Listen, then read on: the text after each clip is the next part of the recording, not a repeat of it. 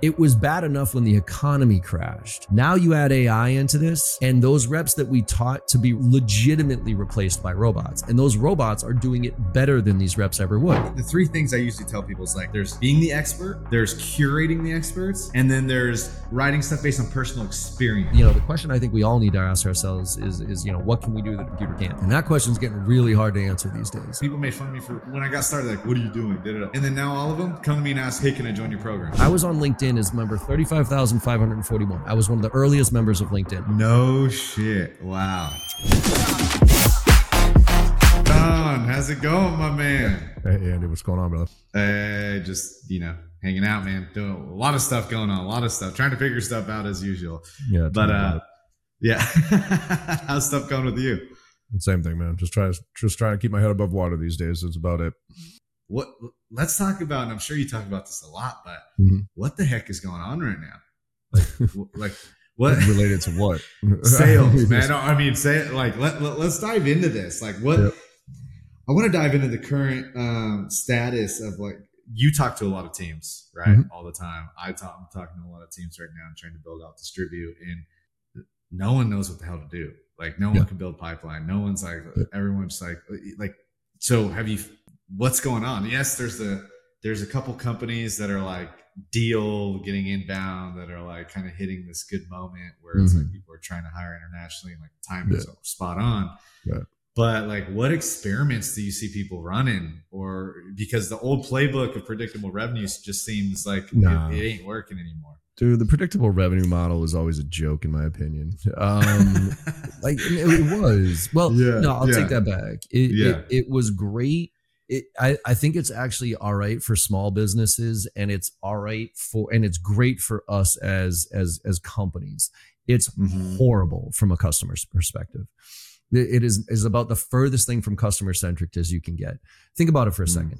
You get a 22 year old kid making cold calls with a piece of shit script to call an executive who doesn't want to talk to him and they get no Mhm. value. But say that kid strikes gold somehow and their pitch somehow resonates with that executive. It's like, okay, cool. Yeah, let's talk about it. Well, now this now this SDR, we haven't educated them enough to actually have a real conversation that adds value to that person. So that SDR, once they even get somebody on the hook and says, Yeah, I'm interested. Now they have to, oh, okay, well, I can't answer those questions. So now let me set you up with a meeting with my AE. And that's probably a week or two weeks out. And so by the time that happens, I'm uh, me as the buyer, I've already kind of forgot what this conversation was. Mm. Then if I show up to that meeting, which is a big if because I because I don't remember what it was all about and I got no value out of the original conversation. But say I do show up because I got nothing else to do that day, then the AE gets on the call and basically requalifies me, asks me the same exact questions as the SDR did, and then jumps into some piece of can demo or presentation right? And now say something in that presentation lands and the and the you know and the and the executive's like wow yo i want to take a deeper dive and learn a little bit more. Oh well now we have to set up another call with my se so my engineer can come in and educate you on what this is all about right? And then let's say this like this horrid situation where i am getting no value out of this conversation at all as a buyer. Say i happen to fucking buy whatever the hell you're putting in front of me. Well, then I sign this contract and I get transitioned to the customer success team, and they ask me the same damn questions, why I bought. They have to understand. So that so now that's that's the buyer example. That's the buyer perspective. Okay. Yeah, yeah. That's why it's never been great. But it hasn't been bad over the past 10 years because it's been a grow at all costs. Money's been free, right? Go, go, go, go, go, especially in the tech and the SaaS industry. And so fuck it, I'll buy something. I don't care. Like everybody else is doing it. Let me do it too.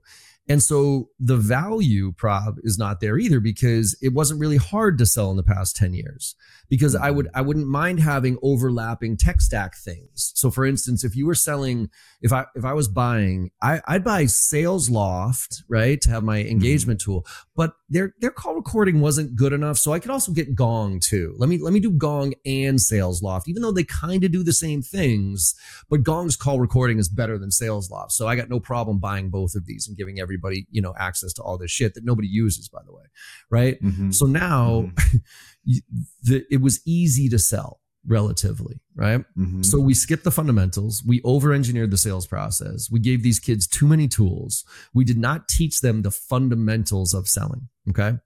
Now that things are hard, it's all falling apart because the client is has zero tolerance for for lack of value in a conversation anymore. Zero. I mean, there's a stat out there by Gartner that talks about they averaged out boomers, millennials, and Gen Xers and B2B buyers and the and the result was that 43% of B2B buyers want a rep free experience. They do not want a sales rep involved in the sales process. Now, that's the bad news. The good news is, is of those 43% that did not want the sales rep involved, they had a, tw- those people had a 23% higher regret rate. So they regretted the decision more when we weren't involved. So it shows that there's value for us to bring. It's just different than it ever has been. And it's about meeting the client where they are and educating throughout the process. And so now though, the problem is, is that mm-hmm. it's this perfect storm of shit because we've trained these reps effectively to be robots and it was bad enough when the economy crashed. Now you add AI into this, and those reps that we taught to be robots are being re- legitimately replaced by robots. And those robots are doing it better than these reps ever would. Because some reps sitting there dr- droning through some piece of shit cadence to 500 people that is tailored or customized because they changed the name, the title in the industry because they think that's what customization is. Like mm-hmm. that cadence, I never understood that cadence because I could, but even before AI, I could do it better with Marketo, Eloqua, Pardot, pick one of those sales, you know, marketing automation tools but you you take that and now you got ai doing like legitimate personalization at scale. You know doing cold calls for some for crying out loud that, that are actually legit and you, you don't even know that you're talking to the right person and they're thoughtful they're you know they, they tell jokes and all this other stuff. So you put this perfect storm together man and i am deeply concerned with the profession of sales and where it's going. Wow. That stat that you said like 43% want to buy free experience. And I'll give you something that I went through just literally yesterday. Like I'm mm-hmm. ready to buy this. Um, I'm ready to buy this tool for invoicing. Yep. Right. To like play some, pay some influencers for influencer marketing. We'll kind of mm-hmm. get into this stuff later. Right. And literally on the, on the site, and I won't name them because I don't want to, you know, knock right. it down publicly here, but it said, I was like, I'm ready to buy now. I, my friends use yep. it. I'm ready to go. I'm like yep. ready. And the only button on there, I even went to their pricing page, whatever it was like book demo. I was like, dude, I don't even need a demo. I will literally give you two grand yep. right now. Yep. And guess what? I submitted it yesterday. I still haven't heard back. And it's a, it's, and, and it's a new company. It, like yeah. like it's crazy. It's called the sales prevention team, man. And and and it's so funny because I, I, had a similar experience like way back and I, again I won't do I'll do the same thing I won't name the the group but this was way yeah. back when I was first doing uh, Facebook live right it was when Facebook live came out and I and actually my make it happen Monday my podcast I was doing it on some piece of shit, my little camera here I think everybody what's up right and Flip I had all these people, you know? like yeah right? and it, and it, it, actually wasn't on face so I was I was doing yeah. it on Facebook and then so I was doing this podcast it was live and and somebody pinged me. And i mean this kid hit the holy fucking grail right? Like he literally hits me. He's like hey john have you ever wanted to have other people and you know come on your podcast? I was like well yeah but i can't because it's on my phone i think it's weird and i don't want to have people. Yeah. so well, did you know our platform our, our video conferencing platform allows you to do that? You can actually go live on facebook and you can have somebody else join you. Would you be interested? Mm-hmm. and i was like dude right now. I go, send me, like, let's get on a call right now. Use your little thing. Just show me how to do that. I don't need to know anything other than does it do that? And he was, and so he did a good job, right? And he just showed me that because I forced him to effectively, right? Mm-hmm. But then, so, so gonna give the kid kudos for actually just showing me and getting out of the way, right? But then the other bad part, the, the bad part was I was like, all right, great, cool. Looks like it does what it wants to send me the invoice. And again, it was like $2,500. And I did not ask, I didn't even ask for the price quite frankly. I just said, send me the invoice. And he goes, Oh, John, you know, I really appreciate that. He goes, you know, just because we, you know, we're such big fans of you, you know, we'll give you a 25% discount off the top. And I was like, What? And I literally stopped. I was like, What are you doing? And he's like, What? I was like, Dude, I didn't ask for a discount. I go, I, I didn't even ask for the price. I'm like, I am ready to buy right now. And you automatically gave me a 25% discount off the top without me even asking. I go, you just ruined this entire experience. I go, take the sale, kid. Like, like when I say, when I say we, we have lost fundamentals, like you never offered a discount back in the day before somebody asked. Now that's what you lead with because you have no confidence in your sales skills or your ability or even your product for a lot of for a lot of cases. You you you yeah. have no confidence in yourself. You, you the only confidence you have is the process that you've been asked to go through or been told to go through. So that one that you had where you went on somebody's site, I mean, that's marketing's fault. That's not sales' fault. That's marketing's yeah, fault yeah, a yeah, thousand percent, right? Yeah. I mean, especially if your ACV is two thousand dollars. Like if you don't have a buy my shit now button for two grand, what is wrong with you, right? I- If you're selling something fifty grand, hundred grand, don't put the buy now thing. Look, book a demo or call, whatever. But if your ACV is 500, 600, 1000, 2000, 5000 dollars, literally put it as a buy now right now or book a meeting, Yeah. right? So the problem is, is like I said earlier, we've over-engineered this entire thing, and and we've tried to manufacture sales in so many ways. And look, until robots buy, right? Everybody talks about robots selling, right? Well, whatever. I, I can survive that all day long, or at least good mm-hmm. sales mm-hmm. reps can. What what we can't survive is when when robots start to buy, right? When when robots start to buy, then we're kind of screwed, right? But as long as there's a person on the other end of that call, or the other end of that email, or the other end of that Zoom session, you have to be human. You have to have the Mhm. ability to engage with people, be genuine, thoughtful, be curious, have empathy. These are all things that that that computers can't do, but reps can't do them either because we haven't trained them how to do it. We've we've taken away the art of sales and we tried to over science it. And I'm, I'm don't get me wrong, I am a believer that sales should be more of a science than an art, but you have to have some of that art. You have to be the last Mhm. mile. Like that with all this tech that we have going on out there. I, I say, look, let it do all the work. Let it let it do the research. Let it write the email. Let it put together the presentation. Let it write your blog post, whatever.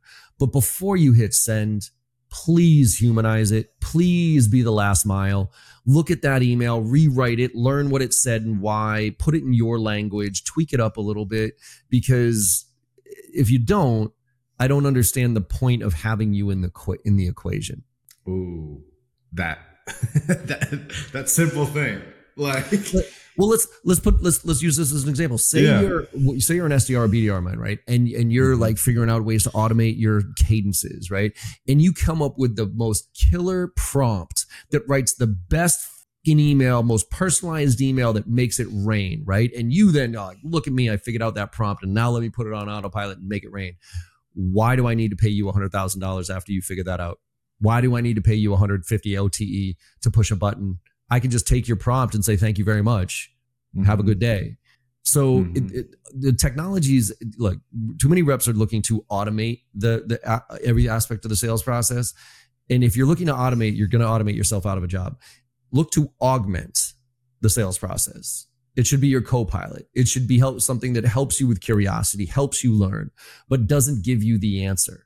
Because if you're looking for the answer, like the easy button, like I said, you'll, you'll be easy happen. buttoned out of this. So how, how do we get out of this rut? I feel like people are so deep, right? Like Uh, people people bought all this shit, people bought Yeah. all this stuff, they've got all this. They're, they've over engineered Salesforce. There's all these buttons you got to click and, Mhm. and you know things like what do we do? Like what what's the solution? Yeah, I mean, look, there's an argument to be made for most organizations right now to rip and replace, to literally burn their sales team, burn their tech stack to the ground, and rebuild with AI, you know, native uh, tech and AI native reps. There, there is an absolute argument, and don't get me wrong, I've talked to probably over hundred CROs this year. The majority of them, if they haven't already gotten rid of their SDR BDR org um, or restructured it significantly, they're they're doing it, uh, or they're planning on doing it. And so Mhm. I don't think that's the answer. I don't think the rip and replace is the answer. Um, I think we have to find a way to transition through this. And so what I am suggesting in a lot of the uh, companies and teams that I work with is um, is to almost treat your sales org as a sales lab. Right. So you know how engineers have um have hackathons, right? Where they pick a Mhm, topic and they kind of nerd out on it for a little while and they and they go into it. Well, I think we should do that with sales. So, because look, every rep right now is looking over their shoulder, wondering when AI is going to come for their jobs, right? And some of them, and all of them, are playing with it in some form or fashion, right? Some are going really deep on it, and some are, you know, just kind of scratching the surface, whatever. And that's chaos, right? Because now you have different people learning different things without structure to it. And, you know, some are going to be better than others, okay? So instead of that, let's control that chaos a little bit and let's leverage our team. So here's an example. Salesforce did a report, um, the state of sales report recently, and you know we've heard the stat a lot. They don't come to find out only you know 27% of a rep's time is actually spent selling, right? So they only spend Mhm. about 27% actively selling, engaging with the client, everything else. So the other you know 73% is admin type shit right? Mhm. So let's go through that list of all the different things that reps spend their time on not selling. And for two hours on Friday afternoon, create a sales lab and a- call it a sales hackathon. Pick one of those topics. I don't care. Research, prep for meetings, uh, summary of calls, um, integration into CRM, like whatever that AI thing can do, right? Or whatever AI has the potential to do. And then break up into little teams, like two, three, four, five people each, and say, okay, here's the deal. Whoever can find an AI tool that solves that problem faster than the way we're doing it today with our existing tech stack wins, right? Mhm. Now go. Now you give them a couple hours. And what happens there is the you get the junior reps and the senior reps to work together, right? So now the senior reps mm-hmm. are bringing their business acumen to the table and helping hopefully educating those junior reps. The junior reps are bringing more of their AI native or their tech native skills to the table, so they're educating the senior reps. So job satisfaction goes up. They're learning together. And let's say you find a solution. Say say somebody comes up with a really good way of optimizing that thing. Well, guess what? You just reduce your tech stack and reduce your spend. So now we can transition through this and figure out which reps are going to have the aptitude and the ability and all those different tools to be able to migrate into this while we educate them along the way. And so if you collectively use the group here, and we also have to find some way of of not giving a shit about attribution. So I think one of the big things about sales and marketing and everything else yeah. is the fight of who gets credit for what. There's the, you right now it is blatantly obvious to me that sales reps need to become mini marketers because sa- because- Oh yes, I can't wait to talk about this. Right. Sorry, sorry. Yeah, because yeah. they they have to because look a lot of reps will tell me john I have the cold calls why the fuck should i make cold calls anymore right it's like I, look i'm not saying make cold calls and leave voicemails because i expect a response a pickup or a callback i actually don't expect any of that these days when making cold Mhm, calls mhm. that's not the point of a cold call anymore. The point of a cold call is a is an impression point. So if you think of yourself as a mini marketer, every little impression point you leave is about your brands and builds a familiarity with that client so that maybe just maybe they then decide to come to you the way they decide. So I'll leave a voicemail and that voicemail might ping you you if you if you listen to it that might ping you to be like oh yeah i remember. Let me go check out that email and now let me go to their website and now let me put an inbound request in because now i want to communicate with you as i want to not how you're trying to communicate with me. And so Mhm. when you hear this like you know i used to have a rep on my team morgan where he would make a ton of calls into an account and he would go right after him right? And then all of a sudden out of nowhere i'd get an inbound lead and it was from the and i'd look in salesforce and i'd say okay this is this isn't the person he was after, but he definitely had a ton of activity in that account. So you cannot tell me that that activity that he was doing in that account didn't drive somebody to tell somebody else to tell somebody else to then look into us and then come us that way. So as far as who gets credit for that, that's where the sales and marketing divide comes into play. It's like, oh, it's an MQL, it's an hmm. SQL. Who gives a fuck? We got a meeting with somebody that we wanted to get a meeting with. Like we should all celebrate that. So I think a lot of stuff has to shift from a commission standpoint and an approach standpoint and how we restructure our teams. In the incentives, right? Because like Yep. it's like that Charlie Munger quote, like "Show me the incentive, and I'll show you the outcome." Right? 100%. And I, I think it, everything right now comes down to that, right? Mhm. Is like marketing. Their bonuses and their their numbers are based on MQLs, right? Yep. And so they're trying to inflate that as much as they can, get the credit, whatever. And then reps, reps don't really give a shit about who gets the credit. Well, I guess maybe sometimes they do. Maybe they get a higher commission or whatever or something like that.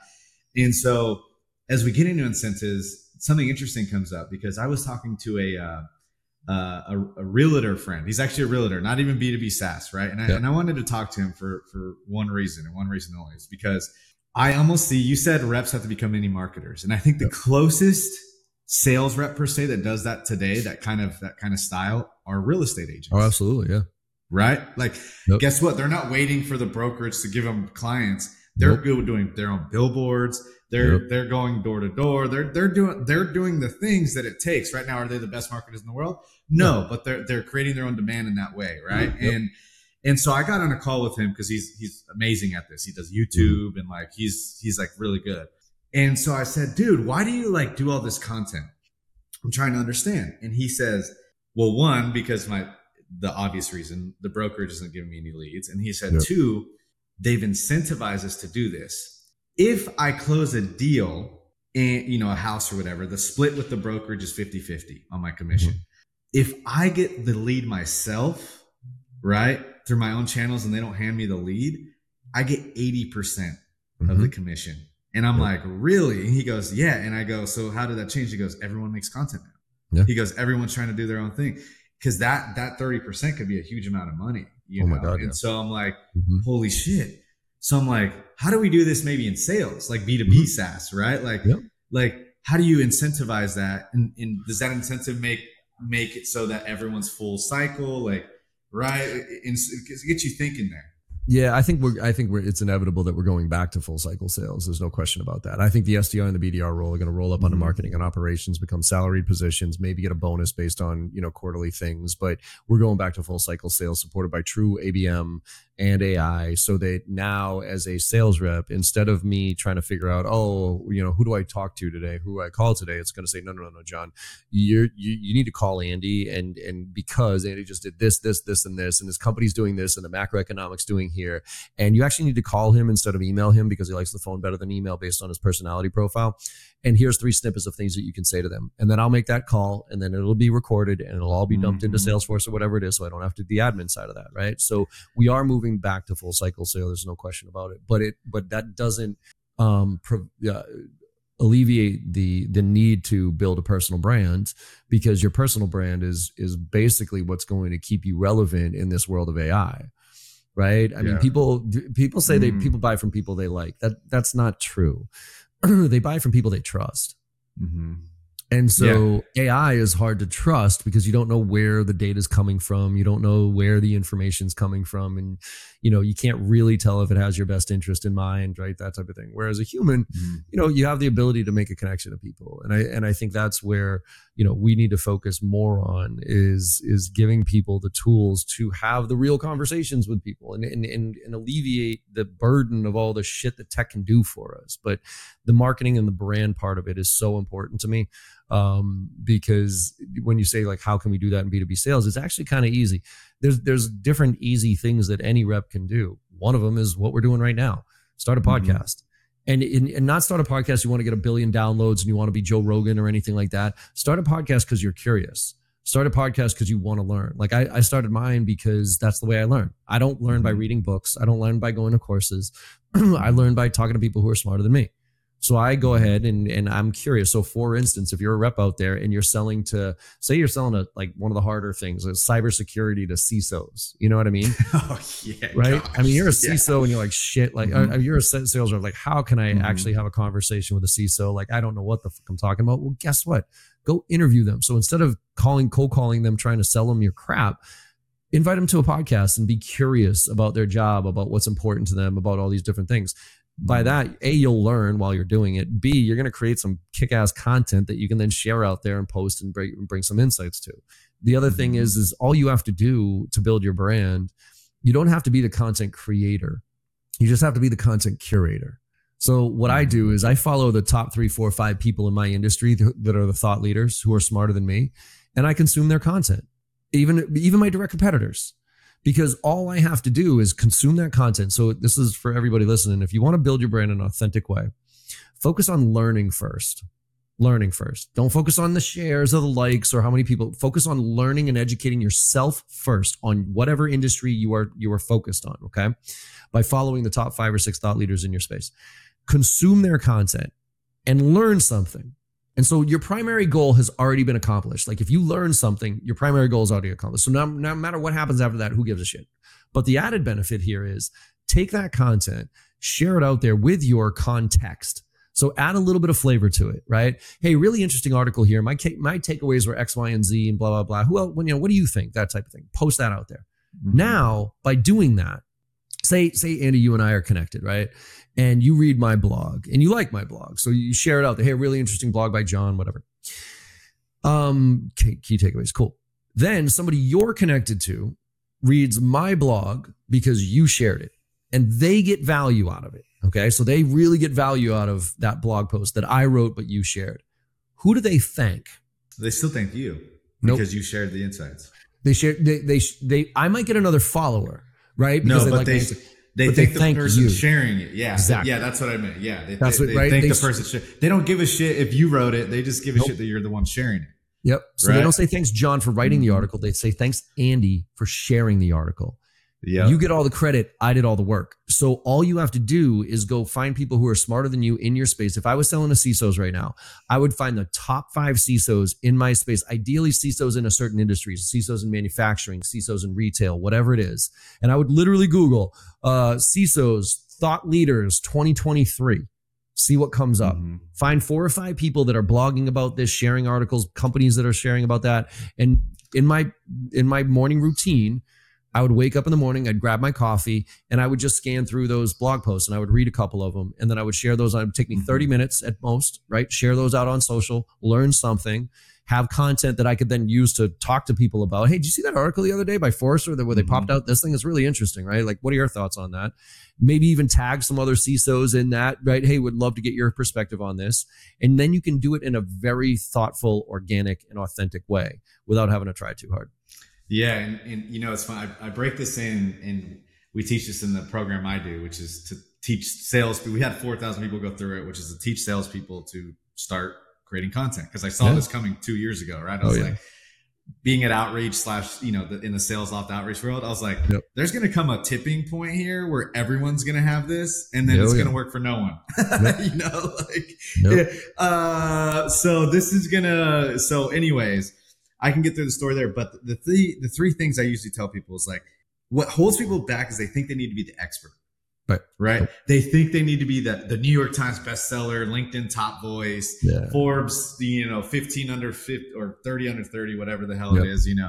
And and I say, no, you can definitely be that, but there's really three buckets. There's there's being the expert, there's curating the experts, Mhm. and then there's writing stuff based on personal experience. And that still makes you the expert.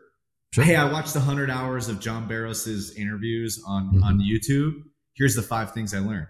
Yeah. Guess what? You're curating him, but you're also the you are the expert already because Mhm. that's your experience, Right. It goes back to sharing what you learn. People don't care about. Yeah. I, I used to tell my team this all the time. Don't you dare go on social and tell people what to do. Don't you dare sit, sit up and say, all right, everybody, here's the best way to make Mhm. a cold call. Here's the best discovery call. Like, this is what you should do because I'm the expert. Mhm. Go fuck yourself. I want nothing to do with some jackass who thinks that they're smarter than me. What I do want is, I want somebody to be like, hey, I read this thing the other day about this new technique. I tried it today and this is what happened Yeah. good, bad, or ugly. And Mhm. here's what I learned about it. Now, if you want to try it out, go try it out. But let me let me explain to you what I learned and in my journey. That's what people care about. Anybody who's looking for the silver bullet uh, are following people who are trying to give silver bullets. And I promise you, there's no silver bullets out there. You know what I mean? Like there's Yeah, just no. not one out there. So if you are one of those people giving those, then your audience are are short-lived, short-term people who are just looking for the quick fix. And you're ne- so if you're building your brand on on silver bullets because you think you're the expert, well then you're gonna have a massive churn problem in general as far as your following is concerned because you better come with very specific techniques that work all the time for me to continue to follow your shit. Okay. But if Yeah. you express to me how you're learning and what you're learning along the way and good, bad, ugly, times you failed, times you've succeeded, I'll follow you for a long time, man, because I want to learn the journey. I don't want to know the the specific thing. Yeah, give me a couple tips along the way, but don't make it so that you're always putting those those those, you know, this is exactly what to do. This is the best cadence I've ever, you know, it's like, no, that was the best cadence for you. And it worked for Mhm. you and your audience for that reason. So don't tell me that everybody else should be using this cadence. Be like, hey, here's my audience. This is who I go after. This is what I, you know, and I created a cadence in this way to this persona in this industry based on these things. And I got a really high look at the framework of my cadence. Now use that, Mhm. you know, if you want to use that framework to, of my cadence and, and adjust it to make yours, give it a shot, especially if you sell to this persona, right? Yeah. My brain right now is making this connection to, um, and it's not even sales related, but have you ever read the books, The Psychology of Money? Mm-mm. Yeah. Okay. Amazing book. And uh, Morgan Housel is the author. I'll send. I'm going to send you this book as a gift here for, Cool. for jumping out. But one of the best books I've read, and just in terms of um, how it's laid out, it's not like it's a page turner. In each chapter is like what ten pages max. Like it's amazing. And he used to work at a Motley Fool, right? And so this guy Yeah, has yeah. been involved in in that whole thing, and, and so he wrote this book called Psychology of Money. And in it, he talks about obviously the psychology of money, and he he talks about how no one is wrong in terms of how they think about saving money or or doing what they want to do with their money because everyone's playing a different game. Yeah. And he goes, So you shouldn't look at Warren Buffett and do what Warren Buffett does because guess what? Warren Buffett's playing a whole different game than you are. He's at a whole yeah. different level. Yeah. And I see the same thing here, which is like I can post a prospecting tip, but I'm building a like I'm building a SaaS, right? Like, right. and we right. just raise money, blah blah blah. But like, so the way I'm doing shit is completely different totally than different. someone who's just a, a BDR, right? Like, well, it's the same thing with people who say, "Oh, you know, you know, join the 4 a.m. club and you know, meditate every fucking morning and all this." It's like, sh- just shut up. Like, literally, shut up. Like, I, I, have zero interest in listening to all these influencers tell me that I need to wake up at four o'clock in the morning so I can tackle my day and you know, be there before everybody else and meditate for an hour and drink some piece of shit green tea weird thing so I can shit right and all that other stuff. Like, that might work for you that doesn't work for every like my wife right i'm more of a morning person i wake up at 5.30 in the morning i have my routine and i yeah. go through it right my wife is not a morning person no matter how hard she's tried in her life she is not but she will stay up until 2 3 4 o'clock in the morning and she is hyper productive at that hour she is literally yeah. at two o'clock in the morning. She is hyper productive because nobody's bothering her. That's when her brain. So you tell somebody like her to wake up at 4:30 in the morning and take this routine and it's actually going to have a negative effect on her productivity. So that's why I, yeah. I mean, don't get me wrong. There's there's breadcrumbs of people who are successful, but you have to take all of that stuff and then you have to turn it into what works for you. And yeah. sometimes, yeah, you need to be forced, right? So screw it. You know, maybe I'm just going to force myself to wake up 4:30 because, but that's more of a discipline thing. That's not because you're waking up at 4:30 that you're successful. Is because you have the discipline to wake up at 4:30 and do something consistently right? So that's where I think a lot of people are missing it. They're looking at all these other people who are super successful and they're trying to copy their their road to success when that was the, their road to success, not your road. You you need to figure out what your road is. Yeah, and the other input to that is it was their road to success at a time when whatever they did worked.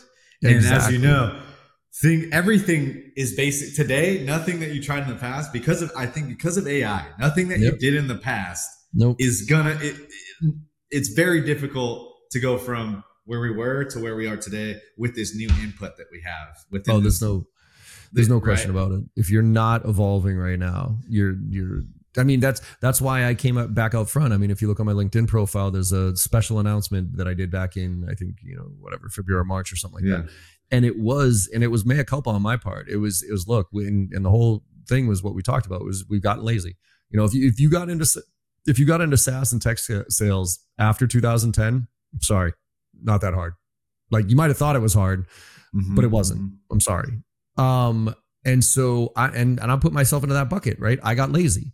I got lazy and and took my eye off the ball. And when the whole thing fell apart in Q1, I'm sitting there going, holy shit. Right. And I was, but I was able to get back out and go do, you know, like what I know how to do prospect, email. Like I, thankfully, I had the skills early in my career and I could always fall back on them. But one of the things about trainers, you know, and I'm seeing all these quote unquote influencers out there being like, oh, you know, and, and I'm looking at them going, you're still talking about you being successful in what I call the golden age of sales. Like the past 10 years are the golden age in sales, in SaaS sales at least, right? You could get away with just blasting out template emails, setting up, you know, disco calls with anybody with a pulse, droning, you know, asking BANT questions, droning through mm-hmm. demos, mm-hmm. offering a massive discount. Like that was sales, right? Mm-hmm. And so if you're uh if you're a quote unquote influencer right now telling me how to sell, and you're still basing it off of what made you successful five years ago because you were the first guy at company X that went from zero to eight trillion dollars, and I was there and I have the formula to success. Yeah, the formula to success was interest rates were at a historic low, money was free, grow at all costs, nobody cared about ROI. Good for you if you are not selling today, if you are not literally in the shit with me today and and getting your teeth kicked in just like the rest of us, I have a hard time listening to you tell me what to do. Mm-hmm. Which is why I am back hardcore selling. Like I've never not sold, I've always sold. That's my passion first and foremost. I always say I'm a sales rep first and a trainer second. I just happen to be okay at delivering this stuff to other people, but sales is what I love. Mm-hmm. And so if you are not in this game and and and practicing it every day and getting your teeth kicked in and having meetings and understanding what's happening in the marketplace and you're trying to tell me something that made you successful five years ago like i, I literally I, I don't even want to I, I want my money back. I want my time back. yeah, right. From and you pay me now, and you pay me. Right. Give me my money. Back. Exactly. like, me. yeah. that blog post that I just wrote, that that five minutes that it took took me to read your blog post, like I want that time back because I cannot, yeah. in good conscience, listen to you if you are not fi- figuring out what's happening right now. Yeah, and going along with this, something is, is we're talking about the, the guru stuff, and, and I'm going to be honest, I've posted some shit like that, and then I've I've backtracked because I'm like, mm-hmm. this probably isn't going to help anyone. Like now, I just post. Yep. If you look at my post just all this week, it's hey, I sat down with Chris Walker. Here's what I yep. learned. Exactly yep. what you talked about, and guess what? They do great, and those actually get me the most inbound. It's kind of it's it's it's insane. Um, mm-hmm. And what I'll say there is is the one thing that people are not talking about as it relates to cold email, and I'm just going to bring up cold email and emailing in, in the first place, and, and I'm going to tie this all back to personal brand. Sure. Is the one thing that matters more than anything besides subject line in the body is the name that it's coming from, mm-hmm. right? Then that goes back to your trust because guess what? Mm-hmm. If John Barrows is in your face on LinkedIn and he just wrote a post that you liked and you saw that, and then you see he emails you, how much of a higher success rate is that email going to have? right? Mini marketer. Ex- Mini marketer. That's it. Points. And you have to be, yeah. you kind of have to be ubiquitous these days, right? And like, yep. is, and again, you're not going to be on you as ubiquitous as you can be in the B2B world, right? Is, sure. what I would say. And so I'll give you an example. And no shit, I'll show you the analytics.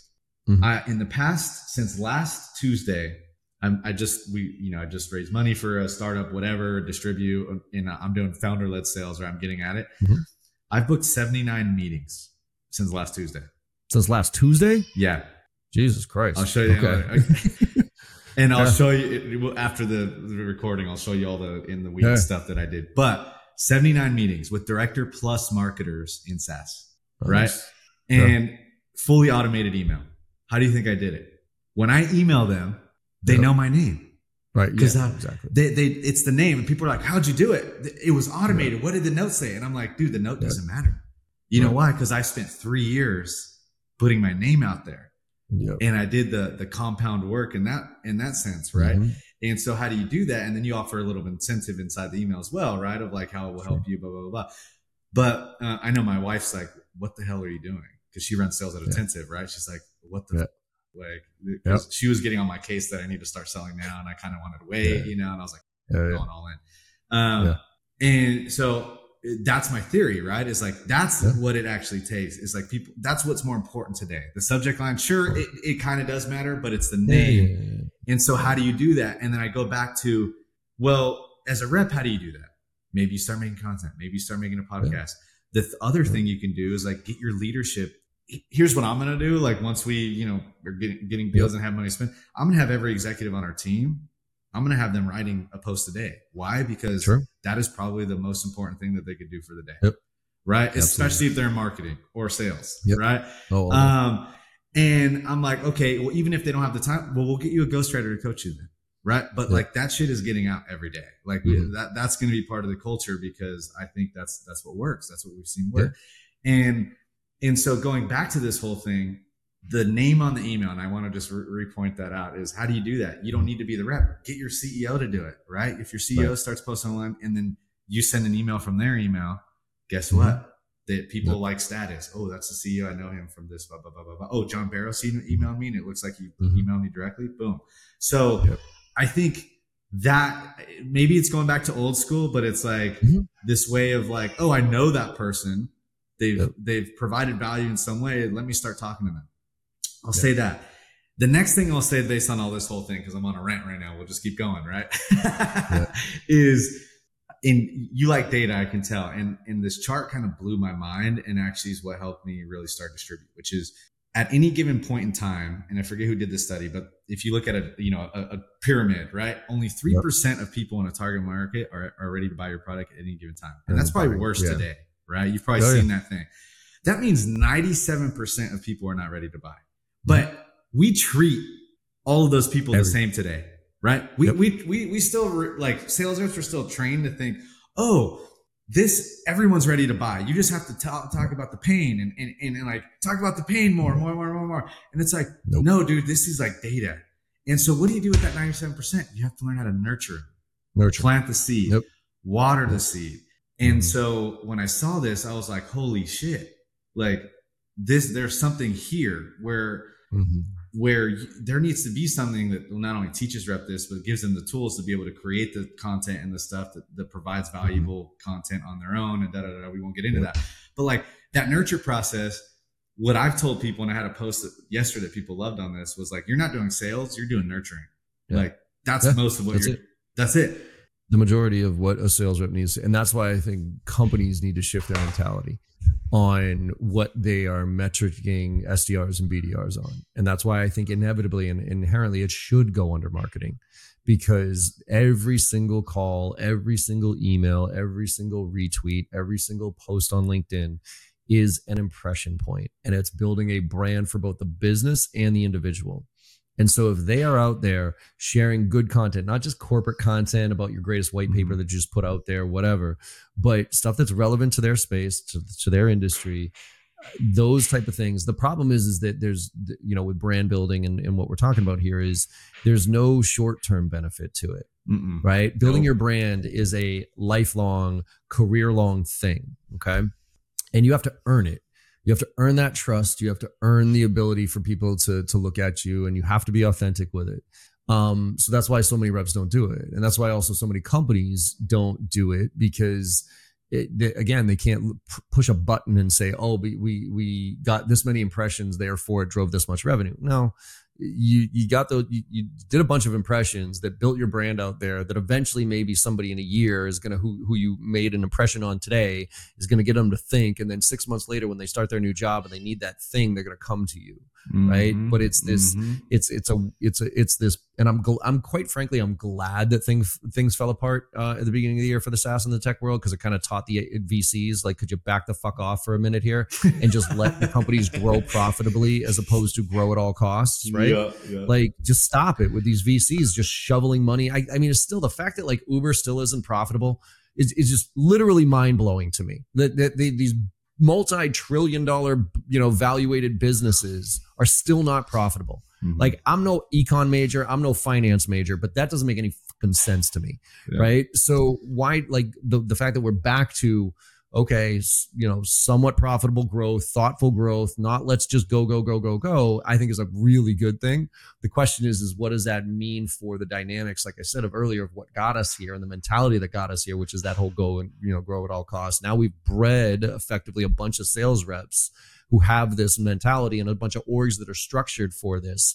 And now it's all literally breaking in front of our eyes. And if we Mhm. don't figure out a way to transition through it, then you should just rip and replace. You should just say, burn this whole thing to the ground. Let me start over. Yeah, and I mean to add on top of that, not to be a super fearmonger, but like a lot of companies are starting to figure out that you can get people overseas for a lot cheaper. Oh, Yeah.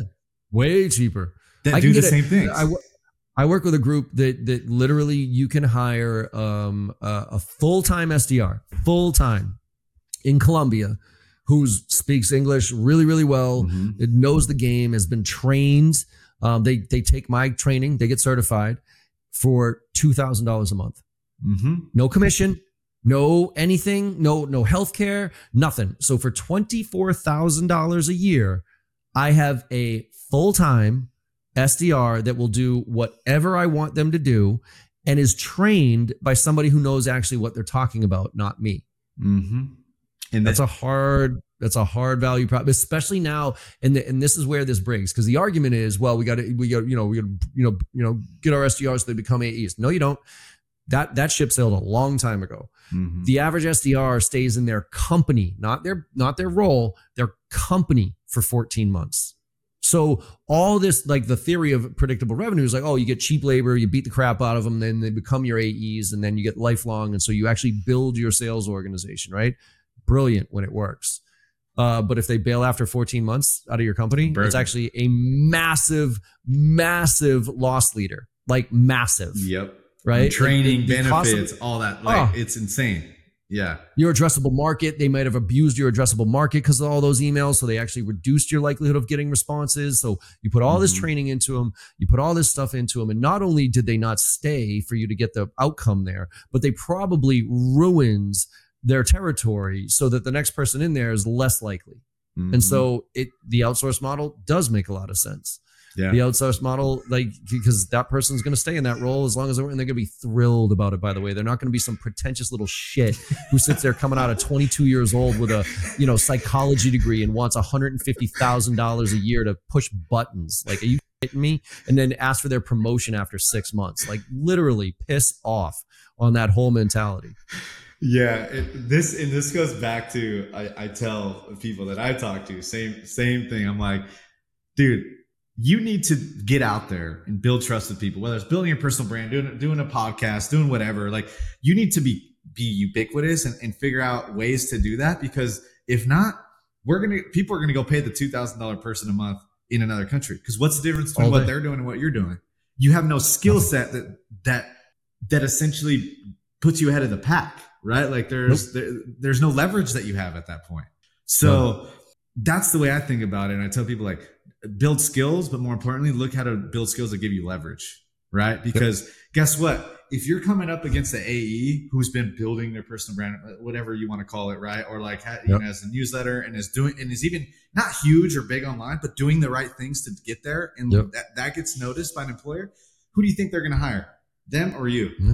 all day. Right? Like, who do you think they're going to hire? Especially nowadays when people are starting to see the light. Right? Like, oh yeah, yeah. Maybe maybe five years ago, that people were like, "Oh, I don't give a shit. I don't need to do that." You know. Um, no, no. But like, and I, will tell you, I have friend, I, I have, I would, I don't know, acquaintances, and I know they would make fun of me for posting on LinkedIn and shit all the time. Sure. All the time. Yeah. yeah. Like people made fun of me for for when I got started. Like, what are you doing? Did it? Mm-hmm. And then now all of them come to me and ask, "Hey, can I join your program?" Yeah, exactly. Yep. Right. And so, and you know, I'm not a, a, an asshole about it in any way to them. I'm just like, sure. I'm actually glad. I'm like, it took you four years to see that, but I'm mm-hmm. glad you finally did. Yep. you know, it's like my friend. It's like my friends with weed. My friend, like you know, I've been smoking weed my entire life and telling all my friends who have anxiety pills and all this stuff and are all hopped up on meds for ADHD. I'm like, dude, just start smoking weed, and I promise you, it'll actually be a lot better for you.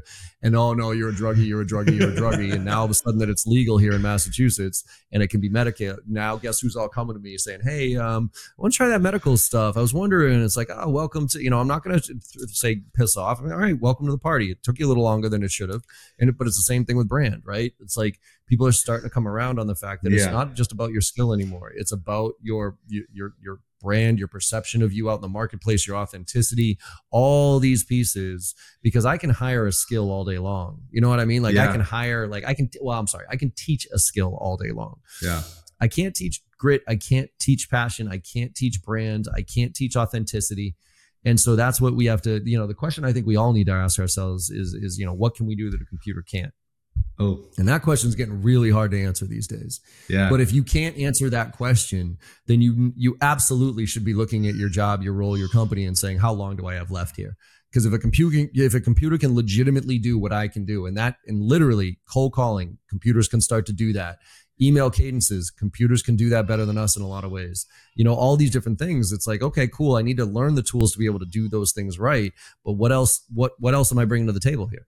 Mm-hmm. and if i'm not bringing business acumen curiosity you know eq i you know those type of things then uh, yeah. I don't need to pay you yeah. it's right? crazy. It's crazy. And like going going to this ai thing like i've seen this thing called uh, what air ai i? Don't know if you checked that out yeah but like, air ai go to air air air.ai and it is a cold call it is a call from a guy who was trying to buy those $3000 glasses and he bailed out on the thing and that thing that thing called him dealt with his objection upsold him gave him financing options and got him to close. And it was funny. It backtracked a couple of times. It was like, well, yeah, uh, no, actually, and went like this. It laughed a few times. I mean, the only thing that you could tell on that uh, on that recording was that it, it took like a fraction of a second longer than a typical human would take to answer the question like a fraction of a second like yeah. i could tell because i knew it was a, a, robot and i'm i'm obviously in tune with what's going on these days so I would be able to tell, okay, this is a robot. But if you're not in tune in this world, if you don't understand how what AI can do, you would have gone hook, line, and sinker into that cold call, and yeah. you would have done the same. And thing. that'll be fixed in six months. oh, easily, easily. maybe even sooner, right? Like, sooner, yeah, it's probably already fixed. Like, just that the pace yep. stuff is moving. And uh, yeah, I saw that too, and I was like, if you don't see that and go, holy shit, like, then. Uh, I don't know. I, I, don't know what to tell you. you know, like, um, yeah, so it, you know, and then it kind of begs the question: Do people like shit? So like, should I be practicing that skill as much then? Like, what what skills should I be doing? You know, like it. Yeah, I mean, look, I think cold calling is I, I again, if you think about it as marketing, but also if you think about it as uh, as onboarding, I personally think that every sales rep coming into sales should spend the first couple of years just getting their ass kicked on the phone for nothing mm-hmm. other than learning grit, learning what it takes, learning how to deal with rejection, and basically, you know, having a uh, a healthy perspective on what it takes to be successful, right? Because yeah. there's two things as a manager. There's two things that I need to figure out when you come on board with me. It's can you put in the work, and then are you good at that work? The easier one for me to figure out is can you put in the work? So guess what? Those people who are bitching and moaning about 50 dials a day, that type of stuff, make your goddamn 50 dials a day for the first year of your career and shut your mouth. Yeah. do the job and then come back to me with data. Now a year or two later you know after you've put in the work you've done what i told you to do then we can start to look at quality and those type of things and start to ramp you up on that. Mm-hmm. but you got to show me that you can put in the work first. So that's why i still think cold calling has a very solid part of the entire equation. Just if nothing else is to flush out everybody who is not going to be successful in sales. Because yeah. if you can't deal with that grind if you can't deal with that rejection day in day out and go home and still be okay. If you can't deal with that, then you're not going to be successful in sales. Yeah. So yeah, I think it's important, but it's just different now. There's the skills are the fundamentals don't go away in sales. It's just how we communicate, the leverage that we have, and the value that we add that that, that changes. Mm-hmm. In looking at that, it's it's that goes back to the fundamentals that we talked about at the beginning of this, right? Which is like you still need to do volume in certain areas to learn the mm-hmm. skills. And I think yeah. right now, a lot of these tools tried to engineer the volume out of it. Right. And they tried right. to engineer the volume, the volume of what the human needs to do to learn the skill that makes them right. irreplaceable. Right. Exactly. Oh, you don't need to do on the phone anymore. Just send more emails. Right. Yeah. Or, or, or do this thing will automate all that. You don't need to do it anymore. Okay. Salesforce. Yeah. We shouldn't be filling out fields and shit. Like, okay, come on. Right. Yeah. yeah. but like, you know, the volume it takes to really get good at these skills, we tried to say well, give it to technology, and now technology is actually really so damn good that you don't even need the person anymore at the end of the day. Like it's. I'll I'll, I'll even push back on the CRM shit, man. Like, how can you be a manager eventually in your career and tell kids how to input data if you've never done it? Yeah. It's never going to be fully automated. It's not, I mean, well, I, I don't want to say never.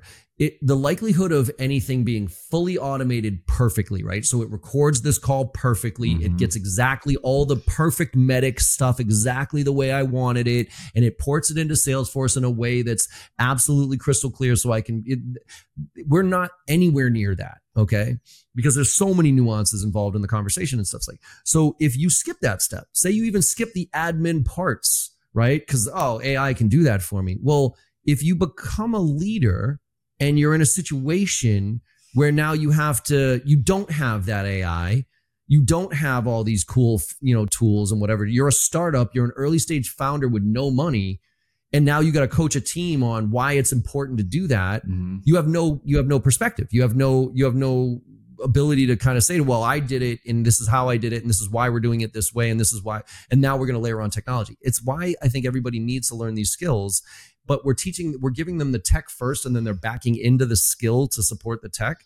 It's get the skill first and then leverage the tech. It's just like LinkedIn, for instance. I was on LinkedIn as member 30, what is it? 35,541. I was one of the earliest members of LinkedIn. No shit. Wow. Yep. But but the thing with LinkedIn was it was so natural for me because I had spent so many years networking, going to events, building relationships without a tech, without a tool. It was literally me writing down mm-hmm. on note cards and stuff like that. This person, oh, I got to follow up with them. I got to make sure I give them this referral and all that other stuff. So when LinkedIn hit, I was like, oh, this is this is awesome. And I, and I and I learned the fundamentals first, and then I augmented it with the tech. And that's why I have 400,000 followers on LinkedIn and super engagement mm-hmm. and all this mm-hmm. other stuff.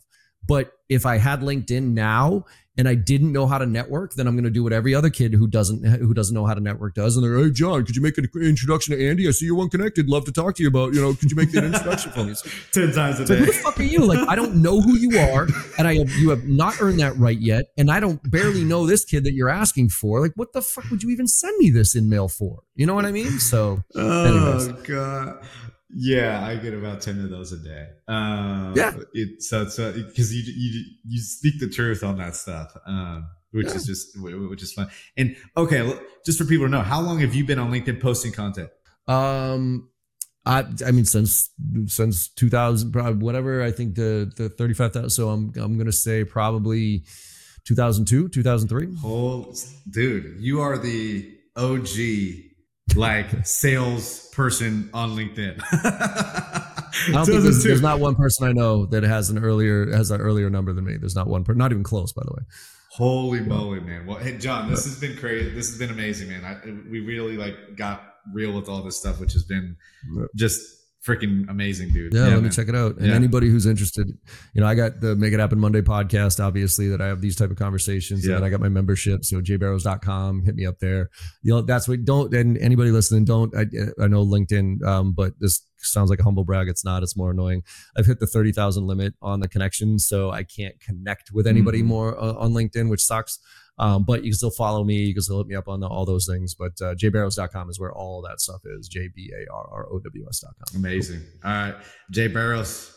Hey, JB, it's been amazing, my friend. Uh, we'll talk again soon. And man, I'll get this out to you. I, I can't wait to, for everyone to hear this stuff, dude. I'm so excited. So. All right, cool. All right, man. I'll talk to you soon. Later, bro. Bye.